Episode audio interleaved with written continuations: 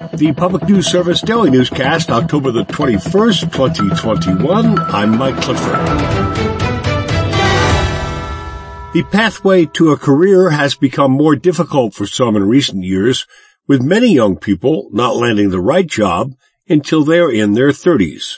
The report from the Georgetown University Center on Education and the Workforce says higher education costs, the collapse of the youth labor market, and racial and class inequality have all contributed to increased pressure on young people. Report author Tony Carnevale says support from the Build Back Better Act could help dismantle the silos between education and career beginning in early childhood. What we know is that it really starts in preschool. In America, if you're a disadvantaged child, you've got a 30% chance of making it to one of these good jobs by the time you're 32. Build Back Better invests in the K-12 education of disadvantaged students. Build Back Better includes funding for childcare and universal preschool, along with expanding resources for child nutrition. President Joe Biden has been meeting with Democrats this week in an attempt to save the massive social safety net and climate policy legislation. I'm Emily Scott.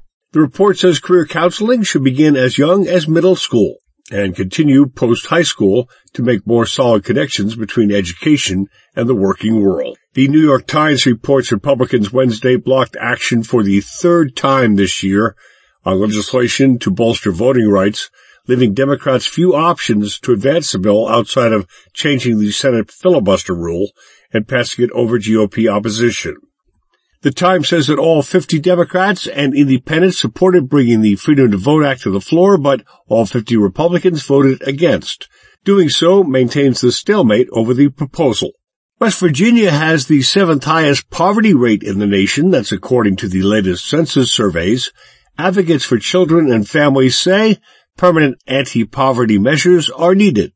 More than 60% of Americans have lived paycheck to paycheck during the pandemic, with women and people of color facing additional hardships, from higher unemployment to disproportionate childcare burdens. Ronisha, a mom from Jackson, Mississippi, has been receiving $1,000 a month as part of the Magnolia Mothers Trust. She says the Guaranteed Income Program has helped her stay on top of expenses during pregnancy and her search for a job with a livable wage. I was struggling bad with my business. I'm learning to manage my money because I'm on a set income. I'm able to cover all of my business. Like whatever I need to handle, I'm able to pay all of it. The expanded child tax credit is set to expire in December. I'm Lily Bohlke reporting. This story produced with original reporting from Katie Fleischer for Ms. Magazine. This is PNS. AARP among the groups urging Congress now to pass a proposal to allow Medicare to negotiate lower prescription costs with drug companies as part of the Build Back Better Act. The average annual cost of prescription drugs increased 55% faster than the average income of New York residents between 2015 and 2019, according to AARP. Americans pay on average three times as much for brand name drugs compared to other countries. And Joe Stelling with AARP New York says it's time for change. There's no reason why Americans should pay the highest prescription drug prices in the world. And it's just wrong that many seniors are forced to choose between filling their prescriptions and paying rent or buying groceries.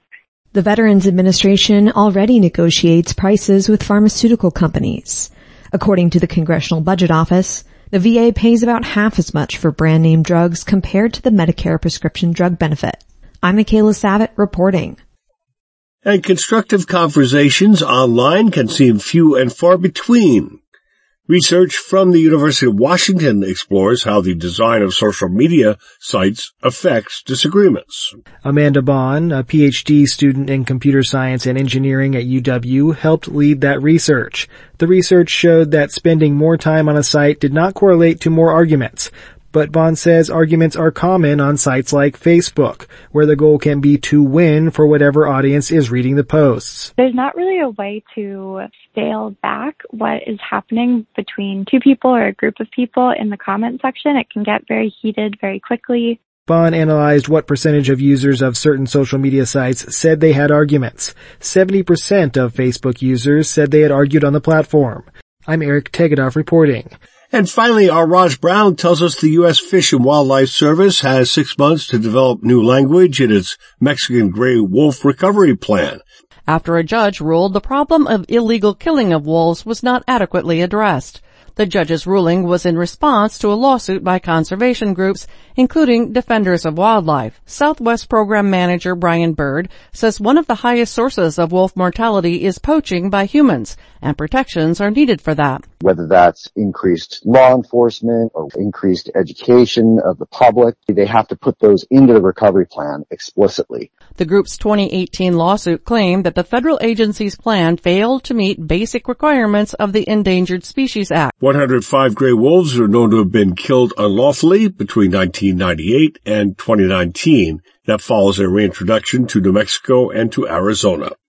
This is Mike Clifford for Public News Service, member and listener supported, heard on interesting radio stations. Find our trust indicators at publicnewsservice.org.